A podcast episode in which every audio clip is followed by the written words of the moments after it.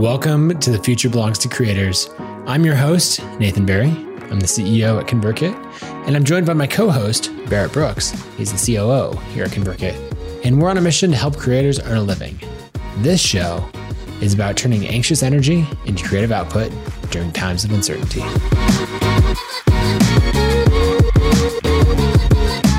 Welcome to episode 46 of The Future Belongs to Creators. I'm here today in a new location, which we can talk about. But I'm also joined by Barrett Brooks, who is not new. He's the same Barrett Brooks that, well, actually, I know. A lot, could, a lot could have changed over the weekend. So maybe we'll get into that. Barrett, welcome to the show. How are you? I am very bueno. Um, I didn't know where that was going to go. I was like, ooh, I'm sorry. I, we actually haven't talked before this. We basically jumped on, was like, what's the topic that? Yep. Okay, go live. And so I, I don't know, but but you're good. That's it's good to hear. I'm good. I'm good. It was a good weekend. Um, I very intentionally took this weekend as a don't work, don't work in the yard, don't exert yourself kind of weekend. And it was really nice. I forgot what that felt like. I've really been I guess entertained myself with very hard physical labor for the past month, month and a half, and um, felt good not to do that. I read several books. Not, I didn't finish them, but I read from several books. I guess is how I should put that. I also grocery shopped on Sunday morning for the first time on a weekend in a while. It was pretty good. It was good. But then I spent most of the day like chopping and prepping the veggies for the next two weeks so that I can just pull them out of the fridge and cook them immediately as opposed to like having to do the whole routine. I'm interested to see how that goes. Um, yeah, so I'm good. Excited for this week of the podcast. How you doing? I'm good. I'm uh I moved into the tiny house this weekend. So this is me in the new oh office. no, does your family miss you? I, I moved work into the tiny house. They're still over there. Um, but it's exciting to be out here. I have tons of natural light. I, I feel like it's a way better setup. There's a bit of an echo, so I got to deal with that. Also, the way this desk is set up, if I bump it, it rocks the screen. I think it's probably just a function of standing desks, desks not quite being as stable. Yeah. But I found, well, I tweeted about this problem of like, why is my iMac rocking? Um, and I found a little hardware device that people 3D print, and I bought one um, that you can mount on there and like fix it in there better. I don't know if this will fix the problem, but yeah. Um, anyway, I'm rambling. I'll give a full tiny office tour at some point. I guess this weekend, the only thing I did that was big was I went on an eight mile hike, which was pretty fun. Had with a few friends in town. We went out, drove to the mountains. I was kind of worried because the parking lot was totally full, and I was like, "Oh boy, here we go." But turns out that 20 cars with people spread out over eight miles, like it's not a problem at all. Pretty sparse. So, yeah, not a big deal. So anyway, I'm good. Uh, excited to dive into our topic. I don't know. Do we have anything else random that we want to cover? No, I don't think so. Oh, you know what? One thing I will throw out there. Um, we are thinking about the future of this podcast. We've been at it. So when we started, if you remember, we said we were going to do this for eight weeks for sure. Um, it's been nine and uh, enjoying it. Obviously, love having the crew here every day. Um, we are thinking about how to move forward. Um, so we have a couple options there. One is to change exactly nothing. Uh, and keep doing exactly what we're doing. But another one we're considering is going to a weekly format where we have a little bit of a longer form show, probably an hour. But you know, if we really got into something, I, I suppose we could end up going a little bit longer on occasion. And I guess I'd just love to hear what you think. If you're in the audience and you listen, uh, you know, especially live, um, you're probably the biggest consumers of the show. And so we'd love to hear what you'd like us to do. Um, some inputs there is, you know, obviously daily is harder for everyone to consume. It really makes you have to form a habit. And uh, also, you know, we want to make sure that we're having the best impact that we can in terms of, uh, I don't know, impact per episode. Would that be the metric we're going for here? Um, in terms of number of people we're impacting and how deep we can get into topics. So, anyways, write us, let us know. You can comment in the chat or you can shoot us emails at Nathan or Barrett at convertkit.com. That's not one email address, it's actually two email addresses separated by an or. Um, anyways, would love to hear from you. Yeah, that's good. Um, side note, I have a lot of people like reach out on Twitter and like, hey, what's your email address? I'd love to send you an email. What's, or if I say, hey, shoot me an email, let me know. Sometimes I put my email address in, but a lot of times I just I just don't. And then then the follow up be like, well, what's your email address? Or people will reach out like Instagram DMs or something. I couldn't find your email address, so And I'm just like, it's my first name at my company mycompanyname.com. Like, also, there's a really fancy validator built into email where if you just try it, you usually find out if it works. oh man, for sure. Okay, well, let's dive into our topic today. We're talking about pricing and packaging. Um, it's something that comes up a lot, right? You built a product, maybe you picked a price to go, go with. You're like, all right, I'm selling my ebook for 15 bucks, 20 bucks, anything like that. And then that's fantastic to get it launched. But then as you get into it, it's like, well, what's the strategy behind it? What's what's real thought that goes into it? So we want to dive into that. I think just where I want to start it is with some really common pricing advice that I just want to echo. It doesn't apply all the time, but I think for new creators, it applies. And that's just charge more. Like so often we're thinking we're getting this out there, like, I think I'm going to charge $5. And you're like, okay, okay, cool. We, we've got a number down. It's thrown out there. It's on paper or whatever. Let's just double it just for the heck of it, you know? Let's go to 10. And I think that's so often that when you price your own stuff, you're charging uh, too little. And so that's where um, I would say to start is to just think, okay, nope, let me go, you know, let me charge what I'm worth. Let me um, increase that to a higher price point. Yeah. And there's this economics term called price elasticity. And price elasticity refers to the idea that there is an equilibrium between uh, pricing and demand. And so as you increase price, demand will go down. And as you decrease price, demand will go up. That's the theory. It doesn't always work that way in practice, but it often works that way in practice. But there is a point at which there's kind of like a max or a max revenue point where you can increase a price to the certain. And even though demand, so total number of people who will buy that thing might decrease, the total mm-hmm. amount of revenue you make is actually more. And so an example of this would be if you charge $1 for a thing and 100 people will buy it, or you charge $5 for a thing, a thing and half as many people will buy it but that's 50 people times five is $250. Whereas before you were making $100 from the 100 people who bought it. That makes you more money. And so, generally speaking, uh, that advice for charging more comes from this idea in economics of the price elasticity of demand. Very, very often, creators are underestimating the number of people who will still pay at an increased price, and they're optimizing for really the psychology of knowing you didn't overcharge or that right. you didn't charge more than the thing was in value. And what you actually want to be optimizing for is revenue for your business. Don't be a huckster. Don't trick people into buying things that they shouldn't buy. But in general, you should uh, charge as much as you can to earn the max amount of revenue. Yeah, we're all trying to earn a living as a creator. We're trying to um, build a business that's going to pay all the bills. And so, one of the best ways to do that is to charge uh, charge a good price. And so this gets into another point of pricing based on value delivered, not whatever else is going on in the industry. Right. So if we think about we're selling a book, um, I'll use my own example of selling a book about design. I could go different ways. What does a book cost? 20 bucks? 20 bucks seems like a fair price for a book. Uh, but you know what? Amazon, they discount all the books. And so now all of a sudden we're like $13, $14 is the fair price for books. So I guess I should go with that.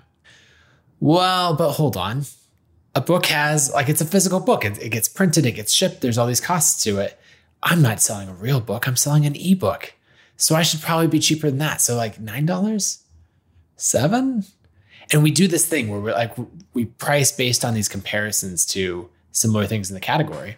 And what's going to happen is you're going to drive that way down and and you're taking this thing that's really for a niche audience right? You're sending it to your 100 people on your email list your 500 people your 5000 people.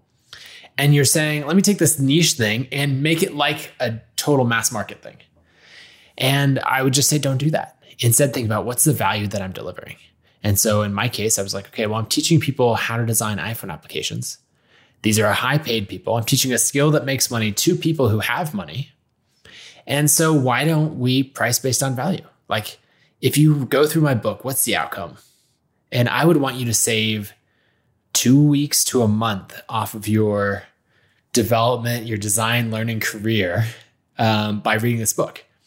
So I'm like, okay, well, a high paid person saving two weeks or a month, like that's worth more than $10. And so that's when I got into charging a crazy price for a book of $39. And that was the starting point. I went up from there.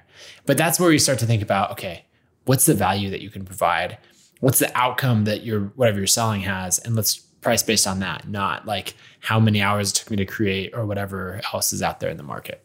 Yeah, it's a really easy kind of linear thinking path when you're teaching something related to making money.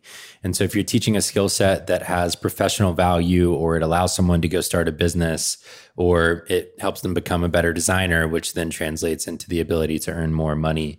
Um, it's it's really easy to think through that. You know, there's mm-hmm. economic mm-hmm. value to it. And so I think a lot of places where people get bogged down in this are when they don't have as clear a path to economic value from what they're creating. And so this often happens in the kind of entertainment space or the inspiration space. So let's say you make a documentary about um, the Arctic region and how climate change is altering the patterns of wildlife there there's no uh, economic value per se to that. Like if I sit down and I buy that from you and I watch it, I'm not going to go get 10 times the value of the price that I paid from that in money. And so now you're appealing to a different kind of value. And in mm-hmm. that case, it's very much an aspirational, um, identity based purchase. I am the kind of person who believes in conservationist and environmentalist work. Therefore, I'm going to support you so that you can continue doing it and spreading the message. And that's something entirely different. And in that case, you're playing with this kind of different form of value that you want to price towards. You want to think about a person in the position, number one, who's in your audience. And so that goes mm-hmm. back to earlier conversations we've had on the show. Do they have money? Do they not have money? What is it that they're buying for? So I'm buying a documentary to become more educated, to be able to share it with friends, and to seem smart on the topic of environmentalism in that case. That's worth to me, I don't know, maybe it's worth 25, 30 bucks if I get to own it forever, because I also know it's going to support your work. Like it's not what I would normally yep. pay for a movie to buy it. And maybe to rent it, it's worth I don't know, you could probably charge a little bit more than iTunes does, maybe seven bucks, because I respect you and you're an independent artist and I'm not going through this massive marketplace. And so you really do want to think through what is the value you're providing? Where is the value being derived from? Yeah, that's good. Well, and I, I think this rolls into kind of the next topic um, within it is multiple price points. And, and that's that you can actually charge different people different amounts. So let's say I, I produce this uh, documentary on environmental topics that I really care about. And I'm like, okay, I'm going to sell it for $15 because that feels like that range. And I want it to be as accessible to as many people as possible. And then you're thinking, but there are so many more people who care and who would love to back the project and who just want to support me as an independent creator. And the problem is that now all they can do, like the most they can pay you is $15. You can't do anything else from there. And that's where multiple packages come in, where you say, okay, I'm going to sell um, versions of the same product at very different price points. And so an example there would be great, get the documentary for $15. And then there's a like, um, I'm trying to think what I would even call it. And the other side would be like the true fan, but you know, it would be the the uh, project investor or the you'd have some clever thing, right? Of the person trying to learn and then you'd have like the conservationist or the something right? There'd be a higher tier and that's $50 and with that you get behind the scenes access. You get this additional um, video. Maybe you get access to a group q&a call with the director of the film. You know some of those things where there's this price at $50 maybe even there's one way up there at thousands of dollars where you actually get to come to this dinner in san diego that's happening with these other people right? If you really care about it because you end up with this, I mean, going to the price elasticity that you were talking about before, you end up with this big range of someone who's like, $15 is a lot of money to some people, to many people. And then, you know, $50 or $250 might not be that much money uh, to somebody else. And so you can actually capture that whole range of value and give people options in what to buy rather than just choosing one high price and excluding everyone below it or choosing one low price and missing out on all the revenue and all the support for your creative work. Yeah, I love that. I've got an example here to share of this exact thing. Um, this is a film festival that's going on right now called Mountain Film. Uh, they're doing it online instead of in Telluride where they normally are. And um, you can get just a base level pass is 75 bucks to be able to view all of the films at any time from May 15th to 25th. And then they have these other passes that you can see here uh, which range all the way up to five thousand dollars, and it's exactly that, Nathan. It's Oh, the, ability Patriot Pass, to That's a great, great way to talk about it. Yep, exactly. And so you get access to all of the films, all of the extra presentations and everything, but really it's a tax deductible donation. And so they're just making this available because they know that some people in their community, number one, they really want to make sure this festival makes it beyond the pandemic. And number mm-hmm. two, they support the kinds of work that are featured in the fest- festival. And so this is just an annual way, I would imagine, for a lot of people to give their annual donation. And they know that. And so they're just putting it right up front so that you can make that donation as you're buying a ticket, essentially, which is super smart here. Yeah. So the way that I would think about it when doing packaging is I would say, what's the price that I want to charge to make it access- accessible to everyone? Then I encourage you to double that, as Emily pointed out in the chat. Cause like for a lot of things, that price that I'd come up with would be like $10, $20, you know, like I find that my default tends to be pretty low. So it's like, okay, we're doubling that. And then let's go to the version. Let's think about, okay, that's for everybody. What's the thing for the true fans? The people who are like, oh, I'm all in, or the people to whom money is not really an issue. I think when uh, this was years ago when my son first started going to a private school, and it's a private school here in Boise, so it's not like East Coast private schools or anything like that. And so there's it's not even that expensive. But I, I was at an event there and I realized just how many people have so much money, and I was like, whoa, this is not at all the world that I grew up in or or anything like that. And you realize, oh, okay, my preconceptions about money are just radically different for other people in both ends of the spectrum. And so then you think about, okay, what's the offering that I'm going to have to the person who's not going to think long and hard about spending $200 or $300? Or there's another type of person, and that's the one holding the company credit card, where they're actually making more of a business decision, right? If you're, maybe it's a brand decision, right? If we're backing this film festival, so sure, $5,000 off our corporate sponsorship budget, done. That's easy. Or maybe it's the other side of like, I need to get my design team to learn these skills. I don't want to write a paycheck. This is a line from Patrick McKenzie um, saying that no HR manager wants to write a paycheck, where the memo line says researching free stuff on the internet. Basically, making the point that, like, oh, I'm not going to pay for that. I could learn it for free. And it's like, it's not free if that's your job. And so, you know, if you think about that, you might have a team license or something else where you um, charge quite a bit more. Yep. And so I think the the key thing to take away from from this portion of the discussion is there is no universal pricing structure for a product online. Well, for a product period actually. And you can see this in anything. In purses, you can see it in backpacks, you can see it in books and courses, um, even plants that grow out of the ground are priced quite Right. widely. Uh, if you go to like some nursery out where they're grown versus at some little boutique in the middle of Portland, there could be a $50 swing in one plant, you know? And so the point here is value based pricing is about much more than just what does the person get out of the specific thing they're buying. It's about the entire experience, it's about their identity, it's about how what you're selling them allows them to see themselves and then what they can do with it. Yep, that makes sense.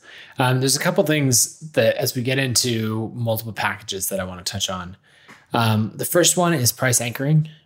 I don't know where this quote is from. It's probably from like the advertising days, you know, like Mad Money, uh, Mad Money. No, not Mad Money, Mad Men. It's very different. One is a highly enjoyable show. The other is um, someone yelling at you on television.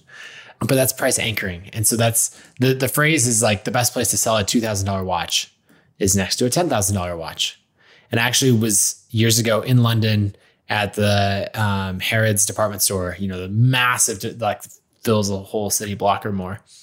And I was walking through all these things that I was never going to buy, just enjoying the tourism of it all.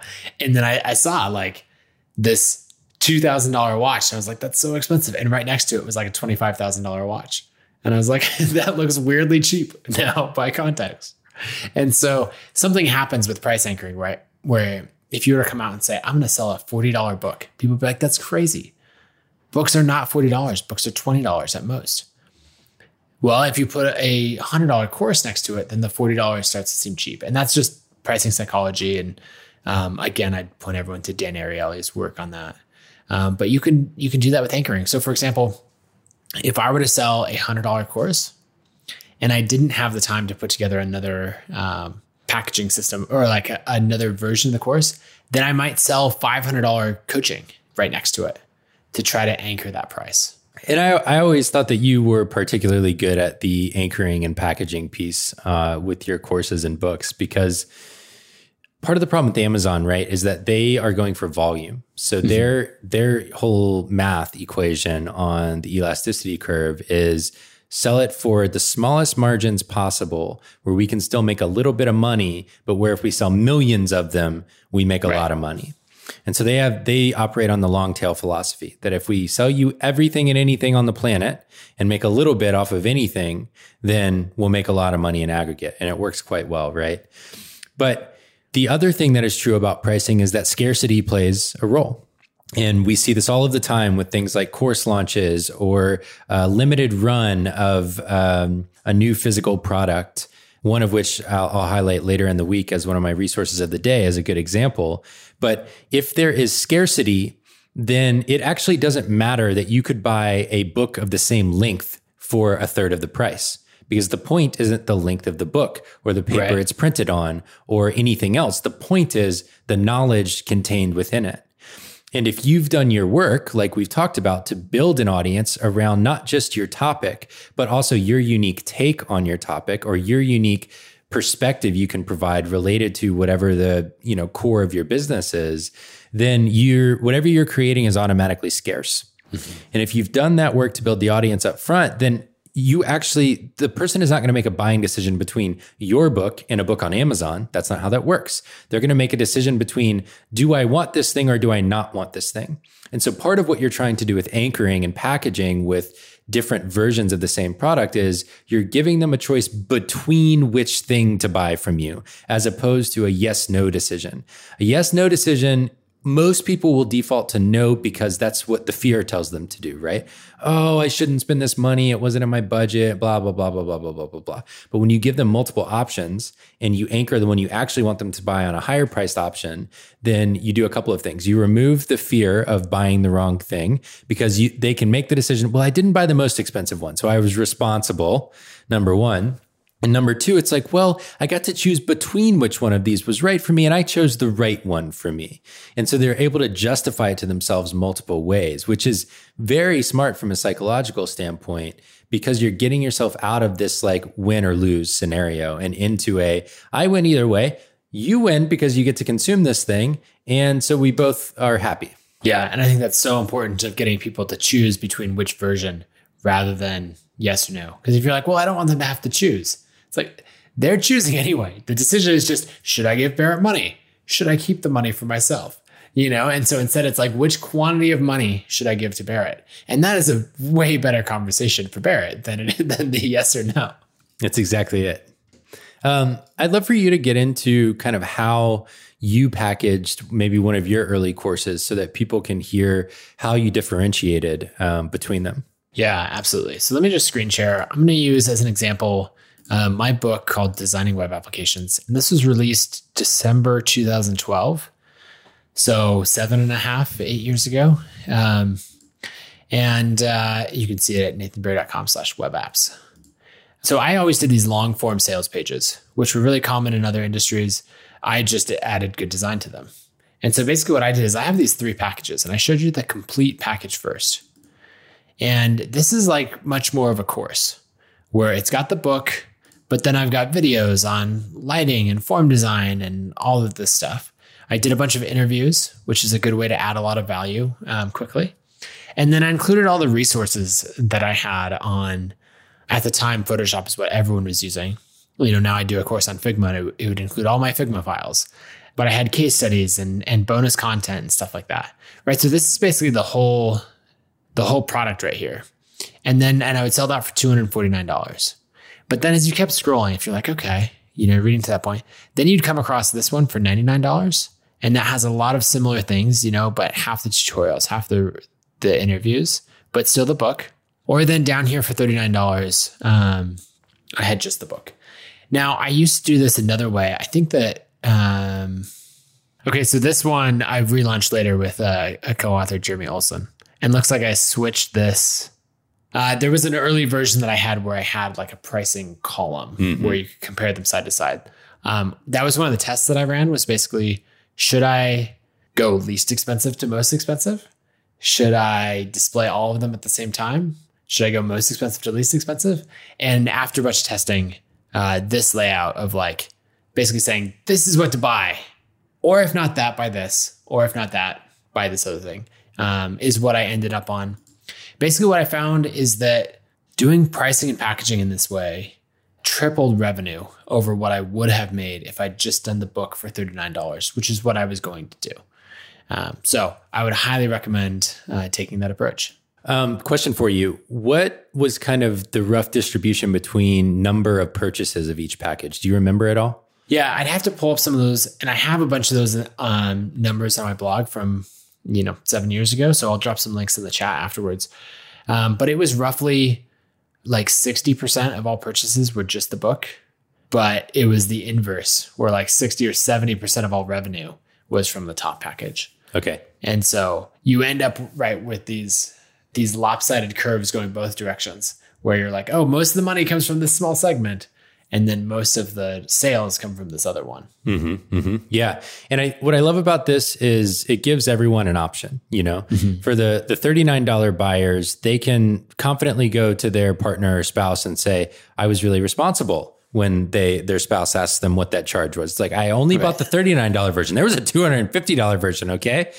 But then other people who you know maybe they're making a real uh, deep investment in themselves and their business, or they just have more disposable income, they have an option too because they want all of it.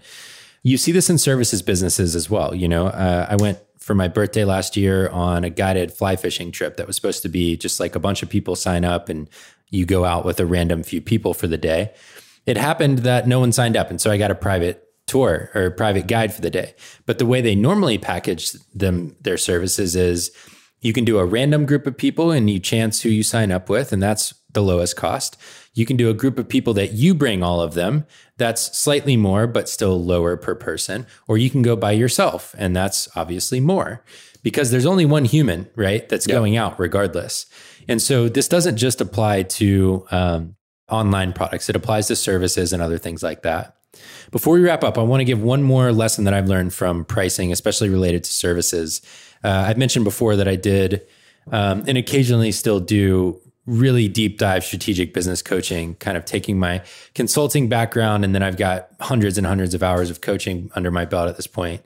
What I learned from that was early on, I think I charged, I don't know, maybe 50 or $75 per session, which was an Okay. hour, an hour and a half long.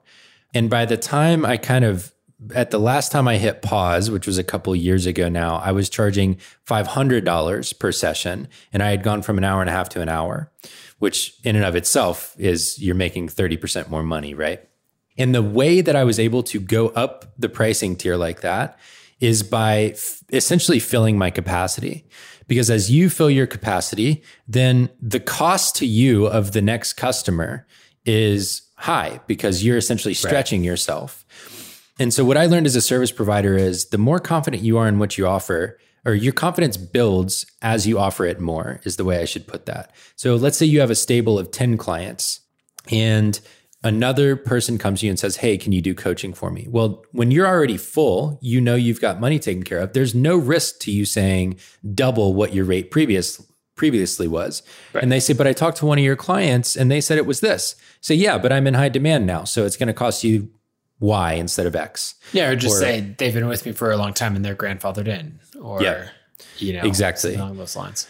And I just progressively did that over time. And so that goes again to the demand thing. When supply shortens because demand is higher, meaning there's more people demanding you than you have hours to give them, as a service provider, you can raise your prices over time. And as you raise your prices, your full slate of clients can become smaller actually, where you mm-hmm. make more money per client and you can pretty much choose just to work with people that you really enjoy working with. So there's a lot of the same principles that can apply to service based businesses as well. And I just wanted to kind of highlight that if that might be the situation that you're in. Yep, that's good. Um, before we wrap up, um, just a couple quick examples. So I would say if you're doing a design course or you're coming out with something on the low end, right? Um, we've got a product, a, a book, a guide, any of those things. You're selling it for $10. Great.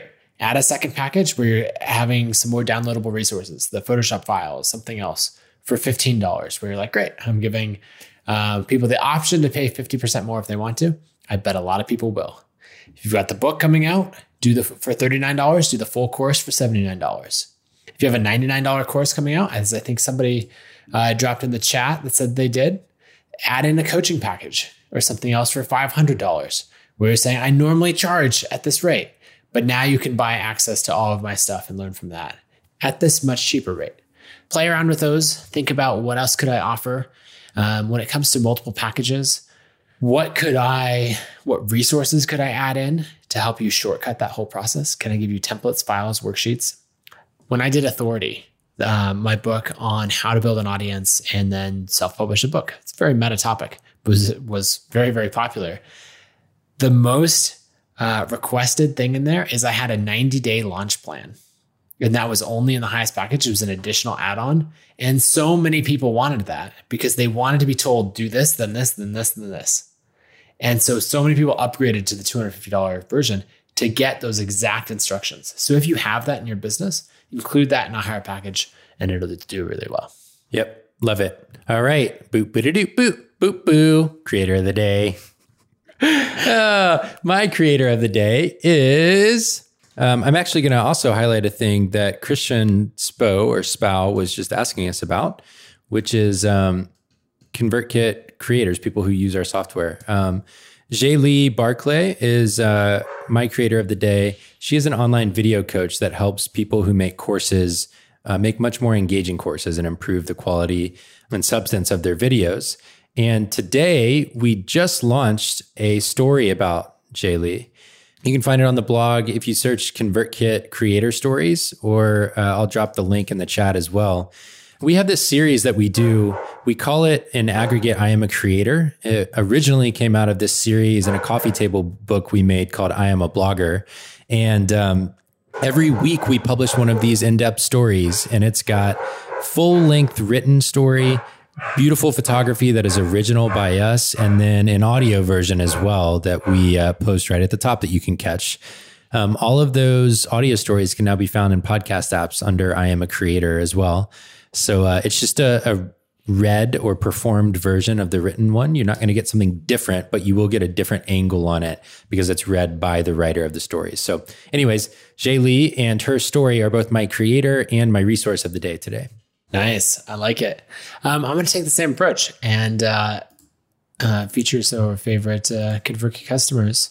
Uh, this is Kelsey Baldwin. She's a designer. She does a lot of great stuff. And she just has an incredible story um, I believe we already have her story out or it's coming soon, but there's some great stuff there. She's got a lot of details on running a design business and more from there. But one of the reasons that I particularly want to feature her is she has quite a life story of what she's gone through and the adversity that she's overcome. And she wrote about that in a book called Strong Girl, Brave Girl, um, that's out. You can order it anywhere. It looks like she's linking to Amazon there. Um, but check her stuff out at paperandoats.com. Love it.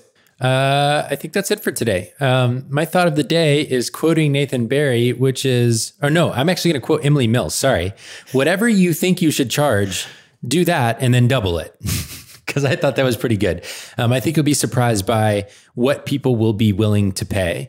And I would guess that you are probably undervaluing what it is that you make and what it is that you know because you've been there at every step of the way and it doesn't feel like all that much to you. But to other people, it will feel like magic. Um, and so you should really make sure that you take that into account into your pricing. Love it. That's all we got for you today. All right. See you all tomorrow.